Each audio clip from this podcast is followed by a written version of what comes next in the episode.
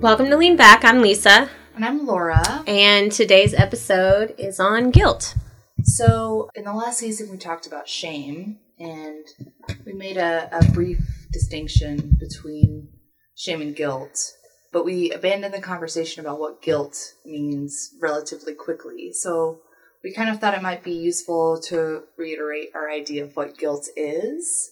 And the difference between guilt and shame might be a good starting point to mm-hmm. dive in to our conversation about guilt.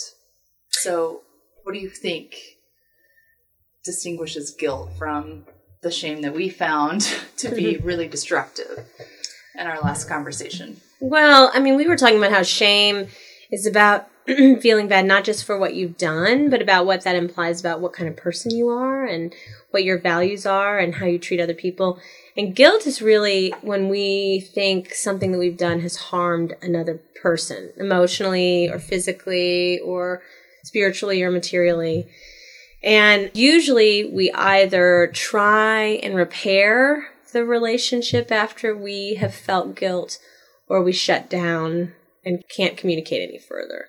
So guilt is definitely about the the tremendous feelings over sometimes overwhelming feelings of disappointment in ourselves about how we've treated somebody else. I do think shame centers a lot on how you feel bad about yourself, like as a being. It's Mhm. like not as much behavior related as fundamentally some real aspect of who I am Oh yeah, is shaken. not right. yeah, it's a, shame is a psychological wound to the self, and that's often self-inflicted. Guilt is based on actions and behaviors where you have some kind of locus of control, like as an individual. So if you feel guilty about something, uh, you played a hand in a behavior that happened that you maybe feel guilty about, or uh, something that you didn't expect to happen but precipitated a negative outcome. Um, guilt is really related to things that I feel like you have control over. I mean, I wonder if people feel guilty about things when it's unnecessary. I feel like guilt is probably one of the top, you know. I mean, if you had to rank the emotions you feel, guilt is pretty high on the list. Guilt can be have a productive function though. Like guilt functions to help us keep track of whether or not we're a good community citizen. It only functions if you are you have a relationship to a family or a community. It's very context dependent inside of networks of relationships. And so in that sense, guilt has, you know, this dimension that you're right is hyper located in a network of relationships that are very understandable, that have fairly clear rules and expectations about behavior, and that have responsibilities that go along with how you are a good citizen in that community. A lot of times, there's too much focus placed on guilt.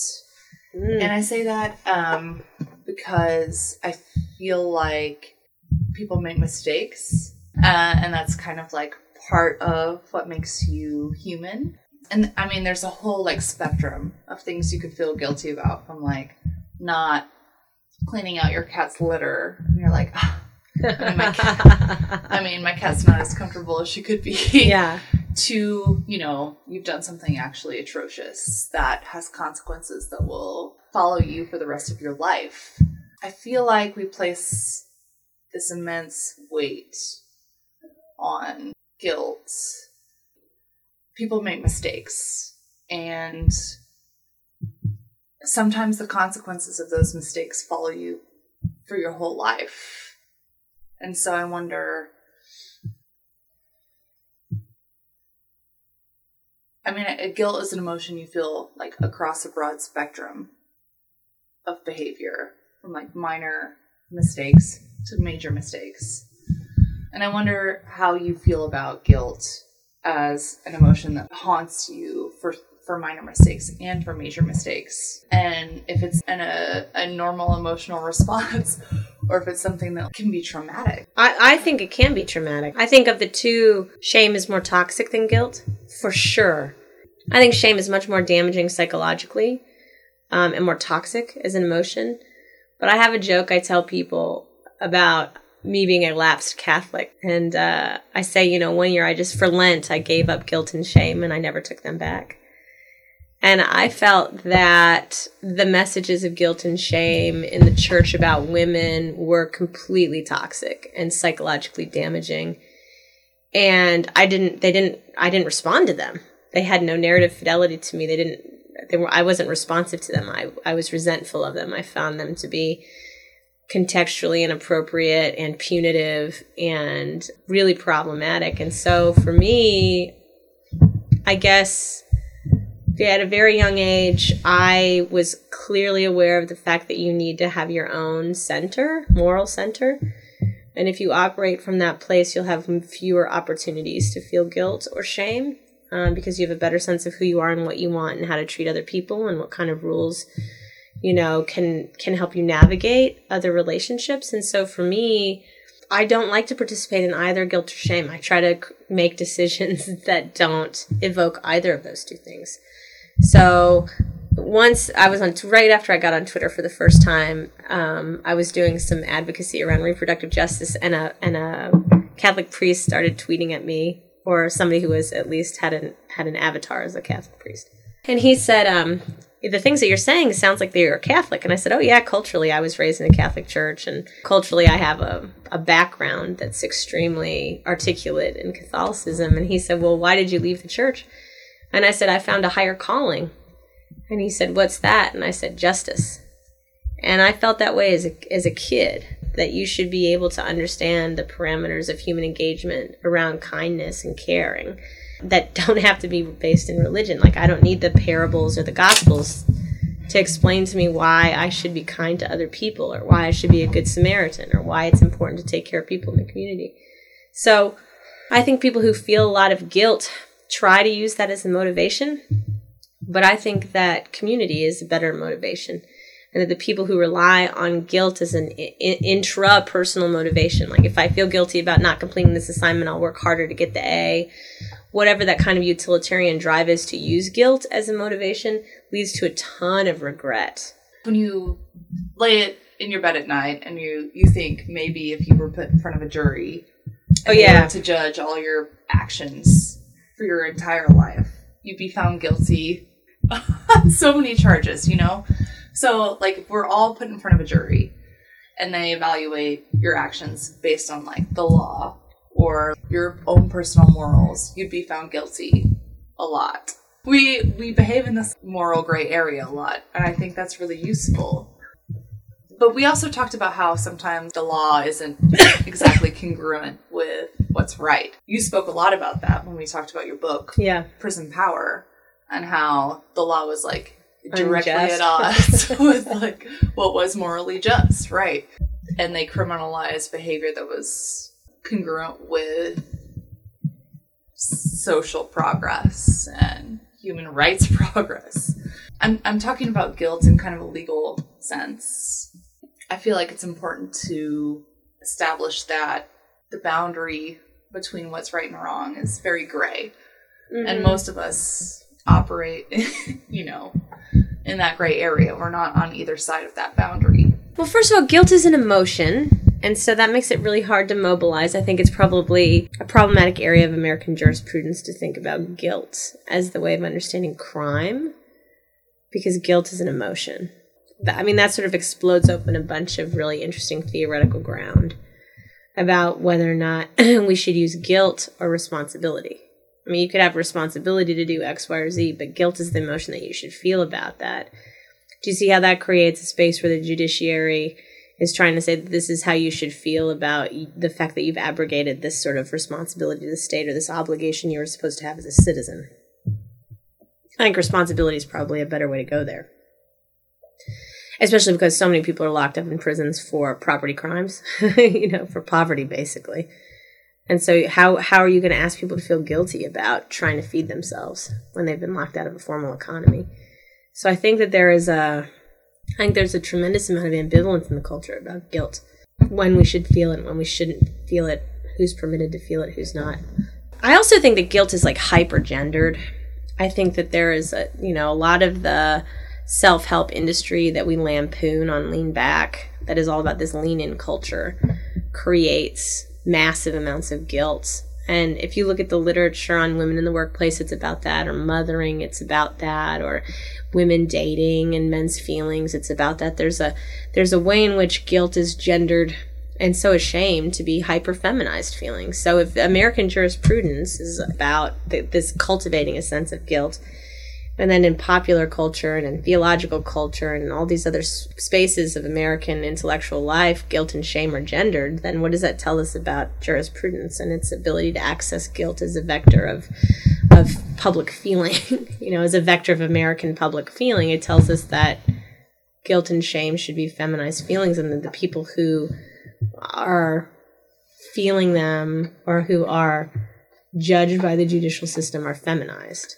So I, I said earlier that I felt that there was so much weight on guilt, but I find it possible and even probable that I feel that because I'm a woman. Yeah, totes. And I I do notice that there's all this rhetorical emphasis on guilt as a uh, an advertising strategy. Oh, yeah. targeted at women, like um like guilt free Gaslighting?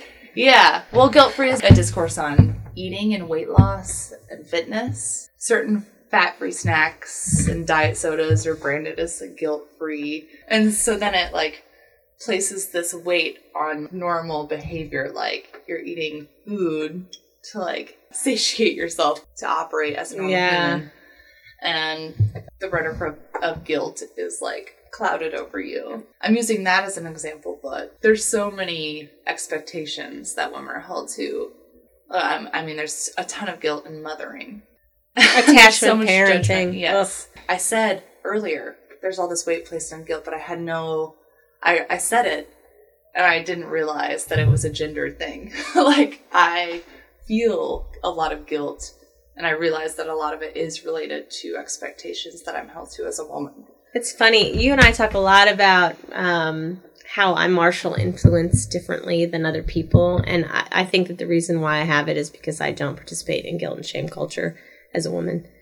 Like, I just patently refuse to be guilted or shamed into more work or feeling bad about my body or, you know, mean girling other people or, I mean, just like all of the structures that are the surveillance panopticon, you know, in a quote unquote liberal democracy.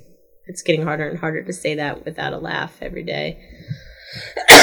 but I mean, I, I feel like for me personally, my source of um, centeredness or power, personal, interpersonal power, comes from my complete and total refusal to participate in that kind of guilting and shaming. I just won't do it.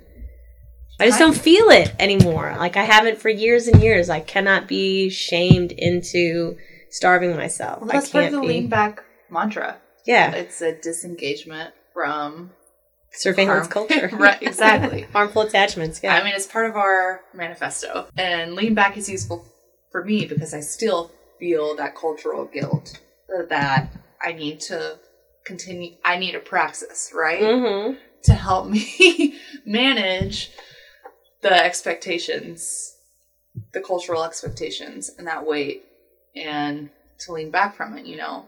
Part of what we're trying to build is a praxis. And when we talk about how, and when we reveal, you know, how we engage with these topics, it really, I think, kind of opens up that space, you know, where you can like pump the brakes. Yeah. I mean, um, driving forward in, in, or you know, falling into something, into a system that won't catch you. yeah, or driving the Titanic into the iceberg, burning yourself out. You know, I mean, I feel like that it's that way among my colleagues in the communication field. Because there's some like in their mind, there's like some m- magical series of decisions that everybody makes, and once you make them in whatever order, then you're magically made. Like you, right? Like like mob made. Like then you become the consigliere or whatever. You become the capo or you know whatever. And I just have never done those things. I'm not interested in them. I feel like my drive to do stuff is completely internally focused.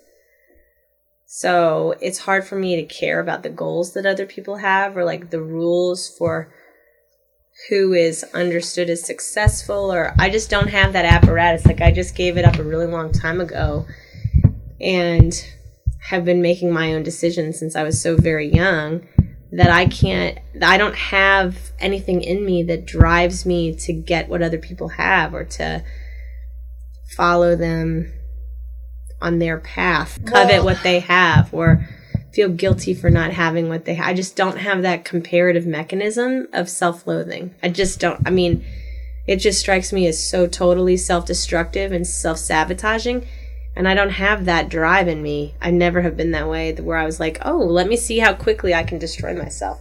Oh, look, here's the thing that you have that I don't have the capacity to have. What you're I'm gonna talking about, covet though, that. what you're talking about though, is fundamentally anti-capitalist. Yes, that drive I don't have that. to acquire things I don't have that. as like a form of self-actualization. I mean, that's capitalism, and guilt is a mechanism of capitalism.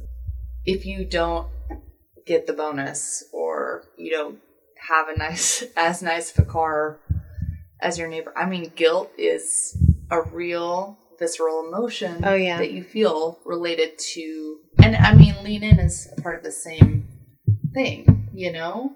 I mean it establishes a course of action to help with uh, the attainment of wealth and power and achievement in this very narrow sense. Um, and it places the blame on women but that also creates a space for guilt hmm that helps dr- you drive the desire um, to achieve more things. Like you can erase your guilt. You feel guilty. You can erase it with acquiring and like desiring and I mean, I just, for me, there was a manifesto in Dwell magazine from an architect, and I want to say 2004 at the end, either the end of 2003 or beginning of 2004. and it was this, you know, major architect, and he was talking about how um, he doesn't submit things for prizes and he doesn't apply for grants. And, you know, he's like, my motivation is internally focused towards building the best product that I can, the best, you know, expression of architecture that I can, the most pure expression of, you know, whatever the goal is in this design that I can. And I tacked it up on my wall when I was a grad student for years because it was totally fundamentally anti capitalist. And I, insofar as I'm concerned about money, I'm concerned about fairness, not about the acquisition of.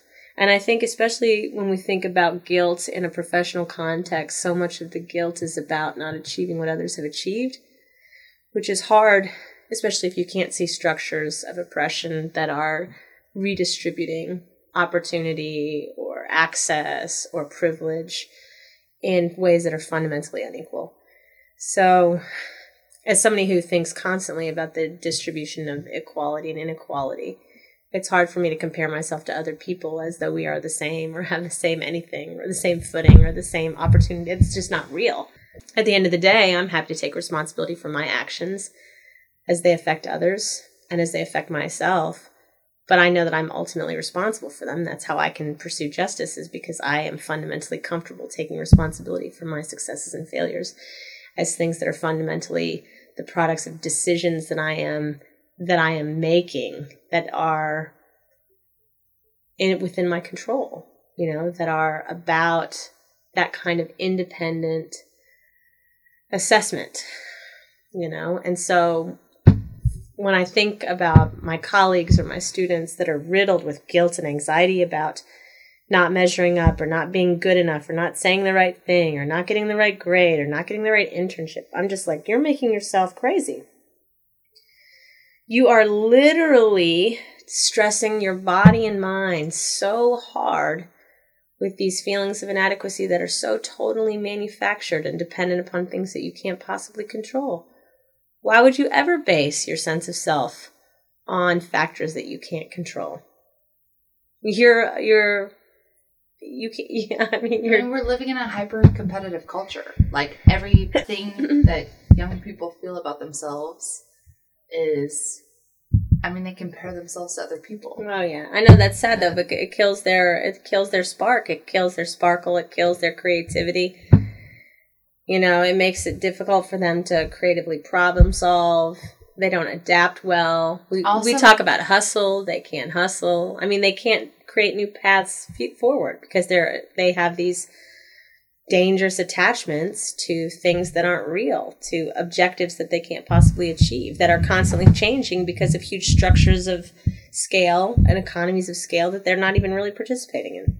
Yeah. And when and when it's so hyper competitive, there's a huge price on deciding not to compete.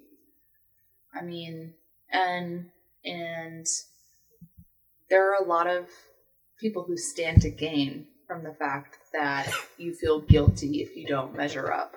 There are a lot of people who manipulate that feeling of guilt um, to overwork. You know, I mean, Yes, I do I- know. I there's a there's a new trend in uh, human resources where companies will give their employees unlimited time off, and it turns out that people take less vacations when they receive unlimited time off because they feel so competitive with their coworkers. Like if they see Chad yeah, if they see Chad. who is in their same position, yeah, Chad. if they see Chad. They see Chad, and he is charismatic and on good terms with your boss. But And you are white. too. And white. He's a white male. yeah, obviously Chad's a white male. And, um, you see Chad. You have unlimited vacation. You want to take a vacation. Chad hasn't taken a vacation in two years.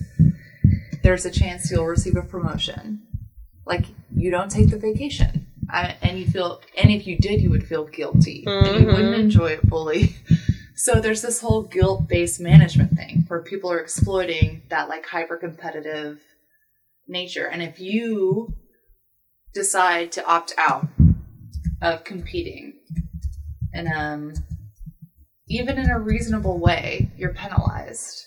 But that's the thing, though. I feel like I get penalized all the time. I'm just willing. I'm just aware of it. I know when I make the decision that I'm going to be penalized, and I'm willing to accept the consequences. And I'm going to do it my way anyway. I just so you don't feel guilt. no. But I feel this whole- agency. There's this whole like system. I know, that's but- trying to make you feel guilty. Yeah, but I won't listen to it. But I'm just saying that the difference is is that you can replace that feeling of guilt with agency. But that means taking responsibility for your actions. If you if you want to compete and you want to do this guilt shame spiral thing that people do with the self-loathing and the self-hatred and the emotional cutting and the self-sabotage, you can do that. If that's what you think it takes to fit into capitalism, let me know how it works out. Mm, I guess everybody needs a starter husband or wife. You know, everybody everybody's going to have a massive heart attack by 45. I mean, I you can do that. The culture is set up to facilitate that kind of behavior. I'm just saying that there's another way and it involves a radical sense of self-responsibility and a complete and total acceptance of the pain.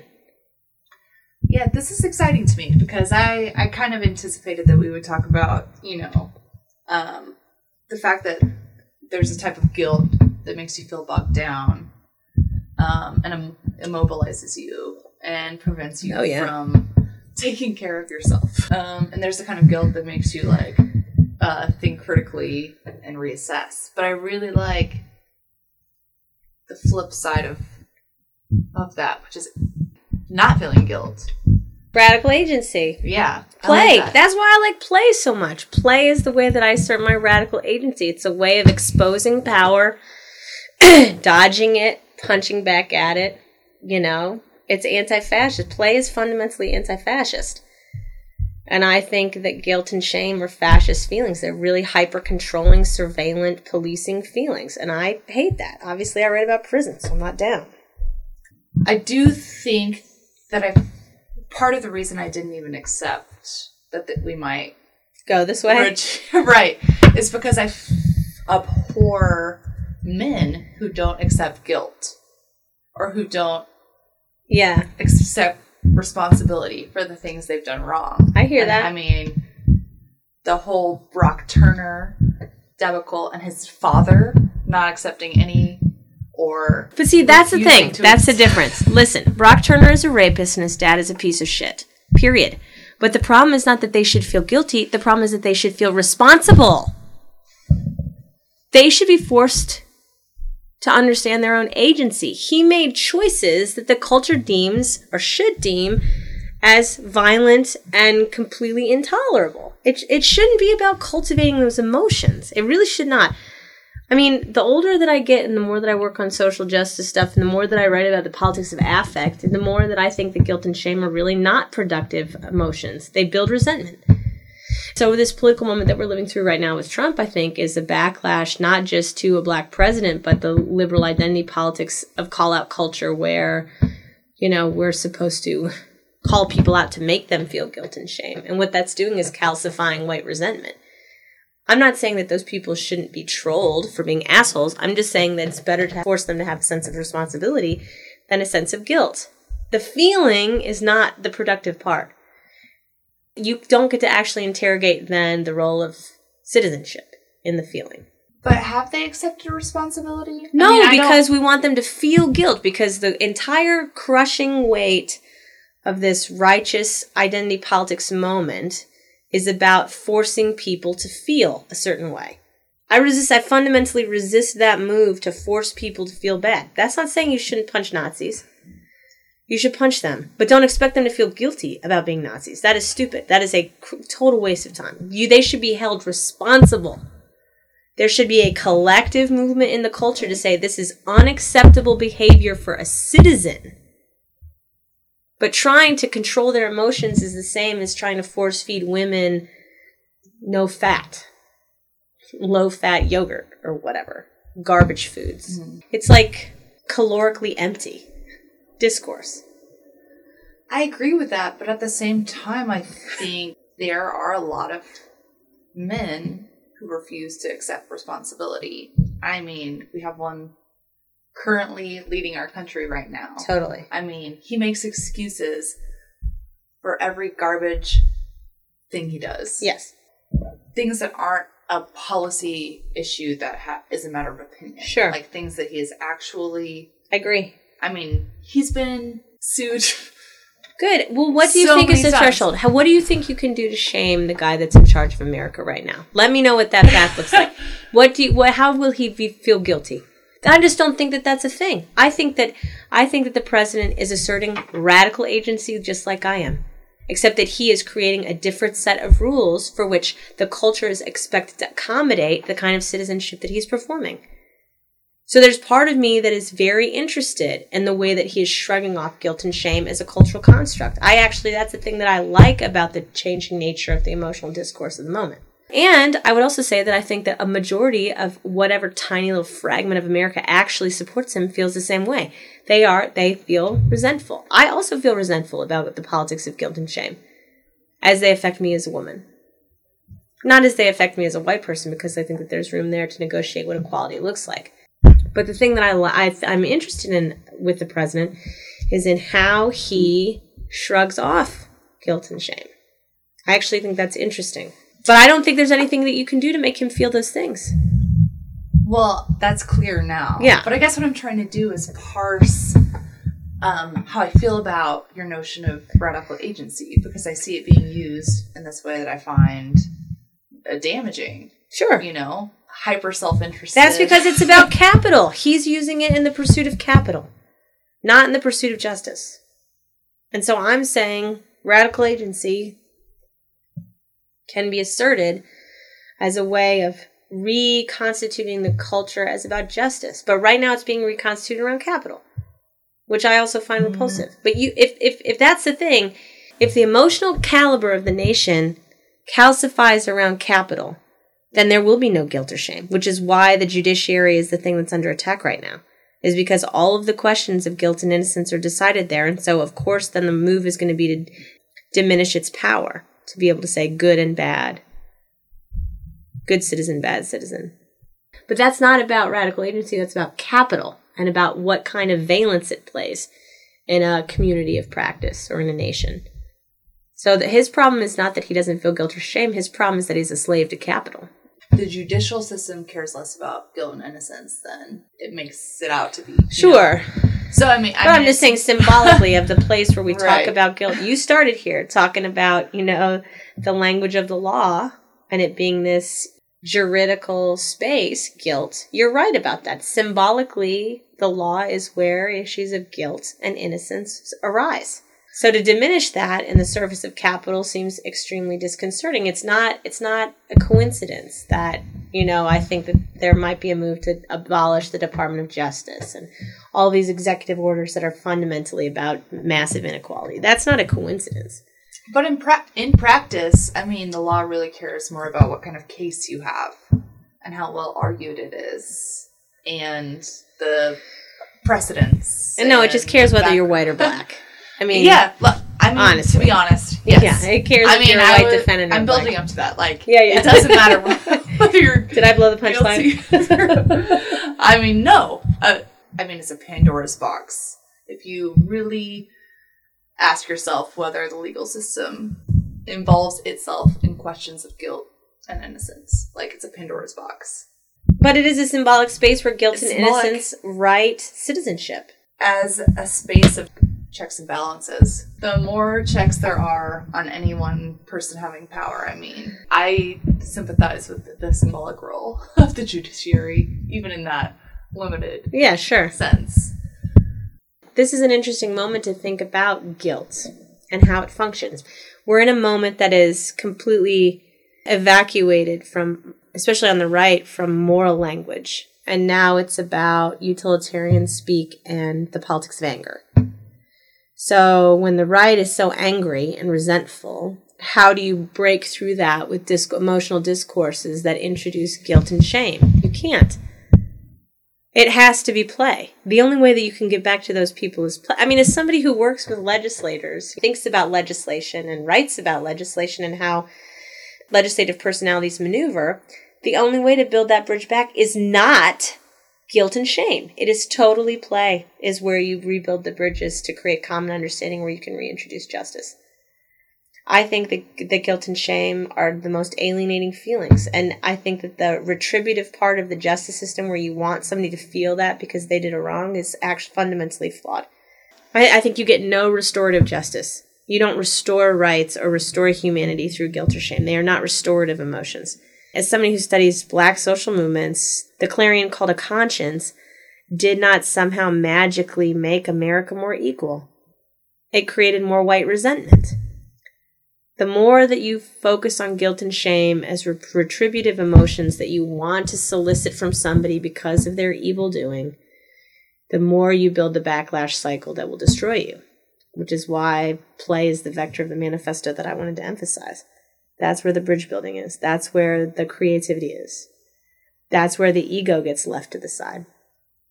Otherwise, it's just this tit for tat, eye for an eye, nihilistic death dance that doesn't bring us closer to justice or equality or single payer health care or redistributed wealth or restorative justice in the judicial system or legalized marijuana or any of the other things that you think are social goods that can be distributed across an entire continent of humans.